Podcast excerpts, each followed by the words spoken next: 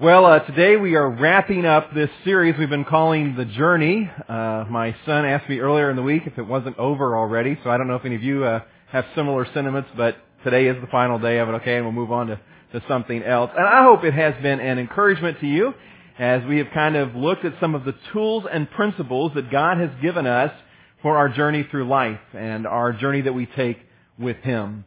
I was uh, thinking this week back to a time when I was a child um, I don't know if you've had similar experiences to this. I can remember going to my grandmother's house, and she had in her closet one of those uh, kind of older slide projectors. Uh, how many of you remember what a slide projector even is? That's good, thank you.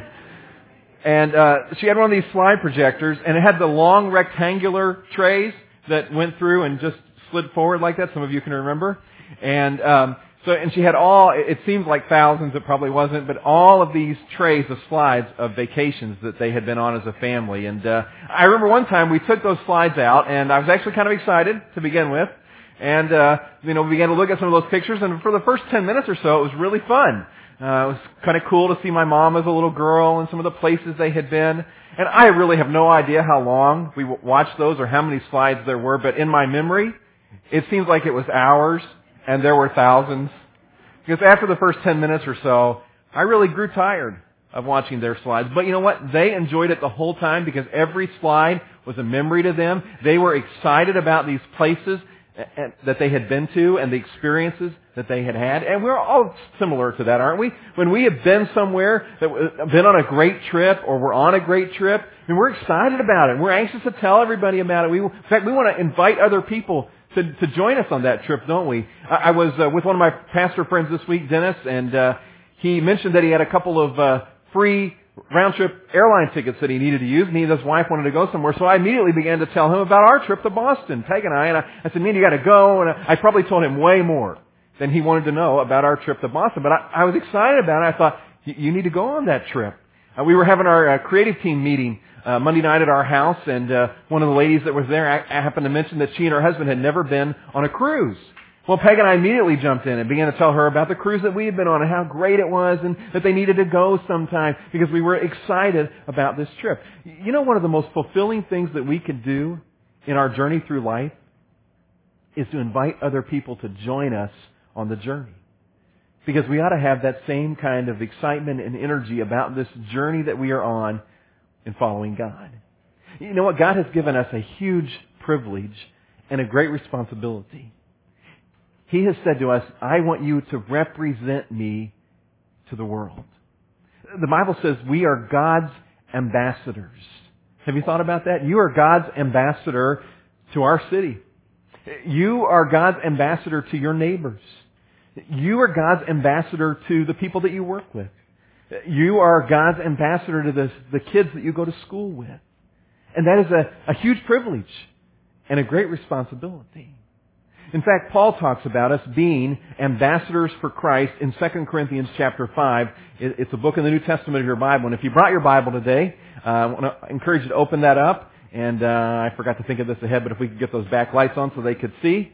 Um, if you'll open your Bibles, and I hope you brought them again, 2 Corinthians chapter 5, if you're looking for 2 Corinthians, Acts, Romans, 1 Corinthians, then you'll come to 2 Corinthians. If you get to Galatians, Ephesians, Philippians, those books, you've gone too far. Now let me give you a little background, and then we're going to look at some verses here where Paul talks about us being an ambassador for Christ. Paul was an early leader in the church, and he wrote a lot of letters to people uh, that we have the fortune of having in the New Testament of our Bible. One of those letters he wrote to the Corinthian people in a town called Corinth. Now, Corinth was a pretty large, metropolitan, very commercial city. It uh, was Greek, and so there was all of that Greek culture that you probably think about. Uh, about 250,000 people lived there, and in addition to that, there were another 400,000 slaves, uh, experts think, who were part of the population of this city. And uh, they were very wealthy. There was a lot of immorality, and a lot of different religions represented. There were 12 different temples in the city of Corinth, 12 different religions that were uh, worshipped at that time. So in that kind of culture, which really is not a whole lot different from the culture that we live in, Paul writes this letter to a group of Christ followers and he says to them, you're ambassadors. In fact, listen to what he says. I want to start in verse 20. We're going to kind of go there. It's kind of the bottom line of what he says, and then we're going to go back towards the beginning uh, and look and kind of dig around there at what he says about us being ambassadors. 2 Corinthians chapter 5 verse 20, Paul says, We are therefore Christ's ambassadors, as though God were making His appeal through us. Have you thought about that? It's as though God were making His appeal to our culture. As though He was making His appeal to our neighbors, to our community, to our fellow students at school. As though He was making His appeal through us. We implore you, on, be, on Christ's behalf, be reconciled to God. And we're going to talk about that last part in a few minutes. But there it is. We are ambassadors for Christ. We represent God to our community. We represent God to our world. I don't live to represent myself. I live to represent the Savior who died for me. I live to represent Him. I live to represent the one who loves me. I represent the one who died on the cross in my place. I am His ambassador. I heard an incredible story recently. It happened back at the time of the Korean War. A young American soldier, as many stories have gone, fell in love with a Korean woman and, uh, or became involved with a Korean woman and, um, but the end of the war came and he headed back to America, had, didn't have any more contact with her. She ended up being pregnant and gave birth to a young girl, to a girl. Of course she was young. Uh, gave birth to a girl. You know, it's just inevitable when you're talking like this that you say things and as soon as they come out of your mouth you think, that was really stupid. of course they were young. She, she gave birth to this uh, little girl, but uh, she didn't look Korean.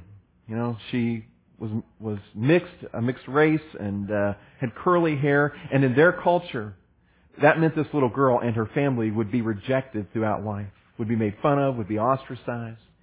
The mother did the very best that she could for the first seven years of this girl's life amidst a lot of rejection, a lot of ridicule to try to raise her.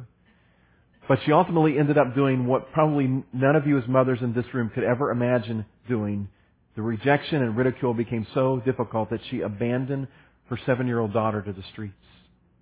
And for two years, this little girl somehow survived living on the streets Ultimately, she made her way to an orphanage where she was taken in. And while she was living there, word came the next day an American couple was coming to adopt one of the little boys, they thought. And so they, they cleaned up all the little boys. The little girls helped fix their hair up and they wanted to make a great presentation. And the next day, this American couple came and this little girl writes all of this in her own words because now she lives in America. She uh, writes about the coming. She said it was like Goliath walked into the room, this huge man, and he would go around and he picked up every little baby, every child in the orphanage. She said it looked as though he wanted to take every single child home because the tears were just coming down his cheeks. She said then, then it happened. Then it seemed like he noticed me out of the corner of my eye. And she said in her own words, I was nothing to look at. I was nine years old, but barely weighed 30 pounds. I was scrawny. My body was filled with worms. I had ugly scars. My hair was a mess. I had lice in my hair. I was horrible looking. And yet this man made his way over to me, put his hands on my face, as if to say, this is the child. This one's for me. And as I heard that story, I thought, that's the Jesus I know. That's the Jesus I represent. A Jesus who looks beneath the ugliness of our scars, beyond the ugliness of the failures of the past, and loves us. He see, looks beyond all of that to the soul of a person who was made in the image of God. That's the Jesus I represent. A Jesus who figuratively would take his hands and hold my face and look deep into my eyes and say, You're the one. You're the one for me. I've been waiting for this moment since the foundations of the earth were laid. I've been waiting for this moment to invite you to be adopted into my family. That's the Jesus that I represent. I am His ambassador. And when I read that story, I realize it is love that compels me to be His ambassador. In fact, I want you to look at verses 14 and 15. Paul says we are His ambassadors, and then he sort of fills in around that and says, as his ambassadors, here's, here's what motivates you, here's your message, here's your mission. Look at verses 14 and 15. He says, For Christ love compels us. Because we are convinced that one died for all. He's talking about the fact that Jesus went to the cross and died for all of us. One died for all, and therefore all died. Because of His death, our sin is gone. And He died for all, that those who live should no longer live for themselves, but for Him who died for them and was raised again. You know what motivates me to be an ambassador for Jesus? To represent Him to people around me? It's His love that compels me. That's what motivates me. And as His ambassador this morning, I want to say to some of you, do you understand how deeply God loves you? Do you understand this morning the depth of His love and the fact that He has said to you, I want to adopt you into my family? I want to forgive you of all of your sins. And some of you in this room this morning, this needs to be the day that you accept that gift. That you accept His invitation. That you step across the line and say, I am going to follow Jesus Christ. I am going to trust Him to lead my life. I am going to be baptized as a way of publicly declaring my faith in Him and publicly declaring that I am going to follow Jesus and that I have been adopted into His family. And some of you today, today needs to be the day that you finally accept that gift of love. It is love that compels us to represent Him to every man, woman, and child and try to give them repeated opportunities to hear and to see and to respond to Jesus' gift and to His love. Secondly, Paul says about this idea of us being ambassadors, he tells us what our message is. Look at verses 18 and 19. He says, all of this is from God, who reconciled us to himself through Christ. Do you understand what he's talking about here? He's saying that there was a time in our lives for every human being that we were separated from God because of our sin. But because of Jesus' death on the cross, we have been reconciled. That relationship can be restored. And so he says, all this from God who reconciled us to himself through Christ and gave us the ministry of reconciliation. That God was reconciling the world to himself in Christ, not counting men's sins against them. And he has committed to us the message of reconciliation. Our message as His ambassadors is to help people understand that God wants a restored relationship with them and really to help them understand that the debt of our sin has been paid in full. Can I ask you what might be considered a personal question, but not really in our culture? How many of you are in some kind of debt? Credit cards, mortgage?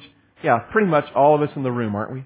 Now what if I told you this morning that I had heard that there was a guy that if you would just take him some kind of proof of your debt, he would write a check and pay off your debt in full.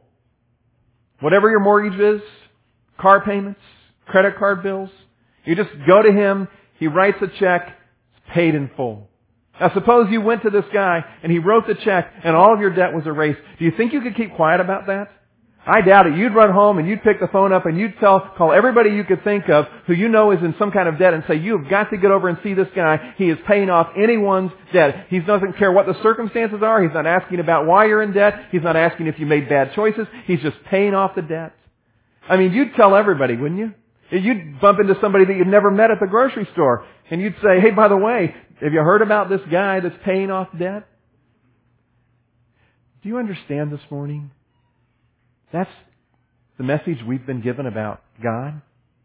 We all owe, have owed a debt that is much greater than any financial debt we have ever owed in our lives. It is the debt of our sin. And Jesus, when He went to the cross, paid it in full. And that's the message.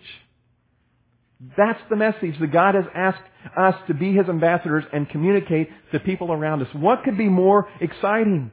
What could be more important than for us to share with people a message of reconciliation. Look at verse 21. It says, God made him who had no sin to be sin for us, so that in Him we might become the righteousness of God. You know what? That's the story of the cross. The story of the cross is that Jesus, who was perfect and had never sinned, Jesus took my sin upon Himself and He gave me His righteousness. That's the story of the cross. And it's the story of the cross that God has asked us to represent to the world. I heard about a, a old church in Greenwich, Connecticut that has some kind of interesting architecture. They have a, a cross that is right in the center aisle, right in front of the platform. And this is no small cross, and it cannot be moved. It is anchored in concrete. It stands 10 feet tall. It is right there in the middle of everything. I mean, when you sit and look at the pastor as he speaks, you have to look through the cross. If you get married in that church, couples have to decide, are we going to stand to the right or the left of the cross? It's right there in the middle of their ceremony. When they do funerals in that church, they have to decide where, where are we going to, which side of the cross are we going to put the casket on? It is right there in the middle of that service. It is in the middle of everything. And this isn't some attractive looking cross. It stands 10 feet tall. It's kind of odd in its proportions in terms of the cross beam. It's made out of really ugly, rugged wood. If you get a splinter if you touch it, it it's ugly. But it is right there in the middle of everything. And that is exactly where the cross ought to be in our lives. Right in the middle of everything.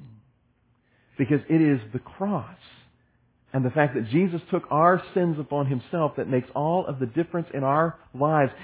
And God says, as my ambassadors, I want the story to, of the cross to be right in the middle of your life.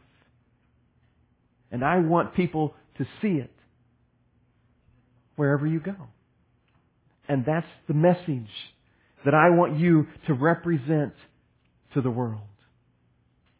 Our Motivation is Jesus' love for us.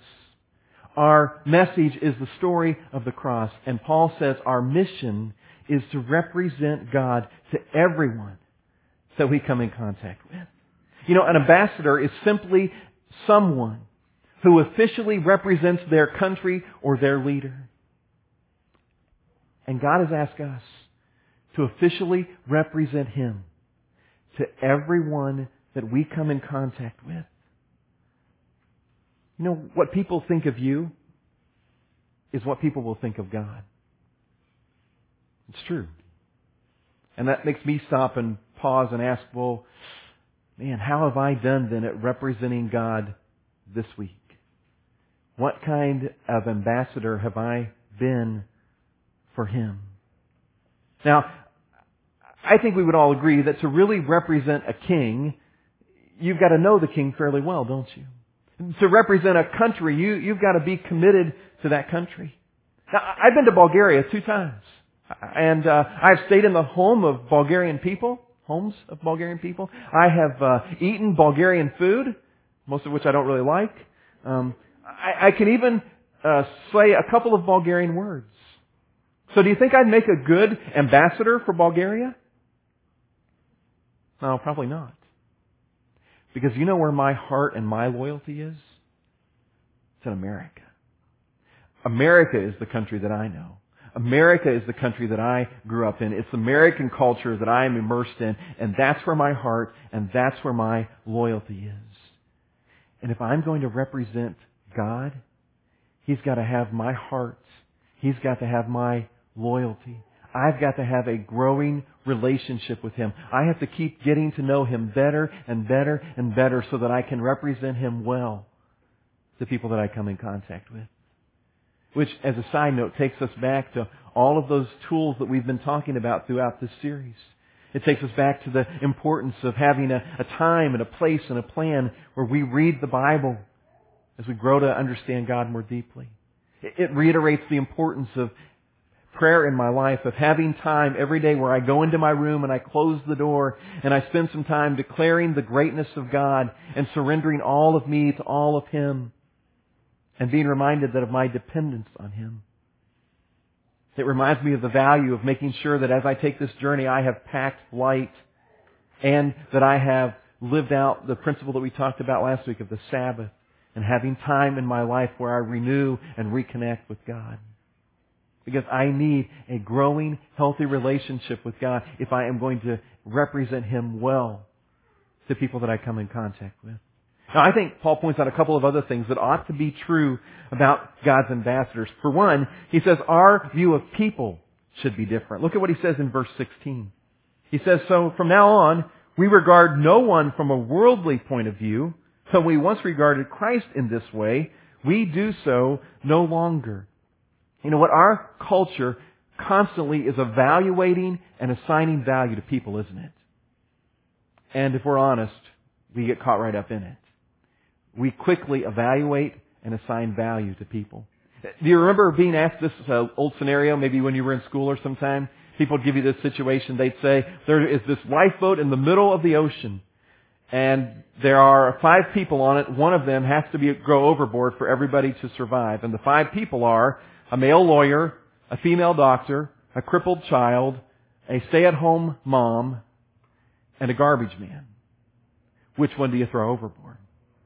Now, yeah, I wasn't really asking for your opinions, okay? But thank you because that plays right into what I'm trying to point out. See, we immediately, don't we? That whole story, that whole scenario is about assigning value to people. And we do it all the time. I, John Miller, in one of the books that he has written, uh, talks about five ways that we often assign value to people. The five criteria that we use to judge the value of people. One is their ability to slam dunk a basketball. Or in other words, how athletic are they? If they're athletic, if they have athletic skill, then our culture, they have some value. Secondly, he says, another way that we assign value has to do with good looks. If they're good looking, if they've got a nice physique, then we assign value to them. If we perceive that they're not good looking, they're not valuable. Another way that he says we assign value has to do with intelligence. If they're really perceived to be smart, you know, if they excel in their career, then they have value. But if they're just a run-of-the-Joe guy, like most of us, no value in that. Another way has to do with wealth. You know, if somebody is wealthy, whether they have earned it or it's been given to them, if they have money, if they have nice things, they must be valuable. And then there's this last one that maybe is my favorite. I would call it rightness. Rightness in this sense. If somebody agrees with me about my views, then they have value. But if they don't agree with me, they're of less value. Honestly, if we're honest, it's true, isn't it? If somebody's going to vote the same way in this upcoming election that I am, they're right. That's valuable. But if they're not, they're less than human somehow. They don't have value. Now we laugh about it, but it's true, isn't it? We assign value based on rightness. Paul says that's the worldly way to see people. And he says, as God's ambassadors, we should see people differently. We should look at people, every person, as a human being that was created in the image of God and is loved and valued and cared about by God. Not by some criteria that we have made up. But we need to see people as God sees people and place the kind of value that God places on people. A second thing that Paul says will be true of people who are trying to live out this mission of representing God is in verse 17. He says, Therefore, if anyone is in Christ, he is a new creation. The old has gone. The new has come. Paul says we ought to, that being an ambassador will affect our lifestyle. That there will be something different about the way that we live. Now, he's not talking about perfection. He's not saying we'll never mess up because we will. I do, you do, and we will. But he is saying that there will be something that is changing about our lifestyle if we are God's ambassador and this relationship is real. I can remember when I was uh, in high school playing basketball and then later in college when I used to travel for my uh, university to represent them, I was told many times, you know, you're, you represent our school. You are an ambassador for our school. And how you behave on the court and how you behave in these churches and how you behave when you travel, that's a representation of who we are as a school. It's true, isn't it? I mean, if you, if you go to a, a high school sporting event or maybe even a college sporting event and their athletes act in a bad way in your perception, you sort of transfer that thinking that, well, maybe the whole school's that way, isn't it? Or if you interact with people who are from a certain association or organization and they behave a certain way than you, you oftentimes just begin to think, well, everybody associated with that group must be like that. You know, when I travel out of the country, I have to realize that when other people interact with me, however they perceive me, they may think that all Americans are like that. If I come across as rather rude and obnoxious, then that just gives credit to the thought that they probably already have that all Americans are rude and obnoxious. But if I am kind and generous, then they may begin to think, well, maybe all Americans are kind and generous. How I act paints a picture for people of what God and His followers are like. And so if my lifestyle, if my actions, if my words don't honor God, then I have painted the wrong picture for other people. And they have made a determination about whether or not they want anything to do with God or His church or His people based on what they've seen in my life. You see, we are all His ambassadors if we are Christ followers. And everywhere we go, to everyone we interact with, we represent Jesus Christ. Now at Crosspoint, we have we have embraced that idea that we are His ambassadors. Our mission as a church is to help people get connected to Jesus Christ. And we embrace the idea that we are His ambassadors in this community, that we represent Jesus to our community. Now I know that, you know what, there are a lot of people who live in our community that have a lot of strange ideas about what churches are like. And so we have worked really hard here to create an environment that we hope takes away a lot of those things, that tears down some of those walls, that tears away some of those preconceived ideas. But I want to encourage you this morning and remind you that we are His ambassadors and we need to make sure that as our church continues to grow older and older, that we don't lose sight of that original mission that we started out with and that original excitement and intensity that we had about creating an environment in this place that would welcome anyone that would make them feel like, you know what, I am loved and accepted here. And our tendency can be, and I'm not saying this necessarily happens, but I'm saying it can happen. Our tendency can be as we get more and more comfortable being around here, that we give less and less energy to welcoming those who are new. We can become more and more comfortable with the fact that we've gathered a little group of friends here. And so on Sundays it becomes easier just to hang out with them than it does to look around and say, who might be new today? And how could I welcome them? How could I let them know about Jesus' love for them by how they're treated in this place? If we're not careful, we'll lose our intensity and energy towards what it takes to create this environment. It's a lot of work here every week, isn't it? And as time goes along, it's possible for us to begin to think, is it really worth it? Well, it is. It is every week.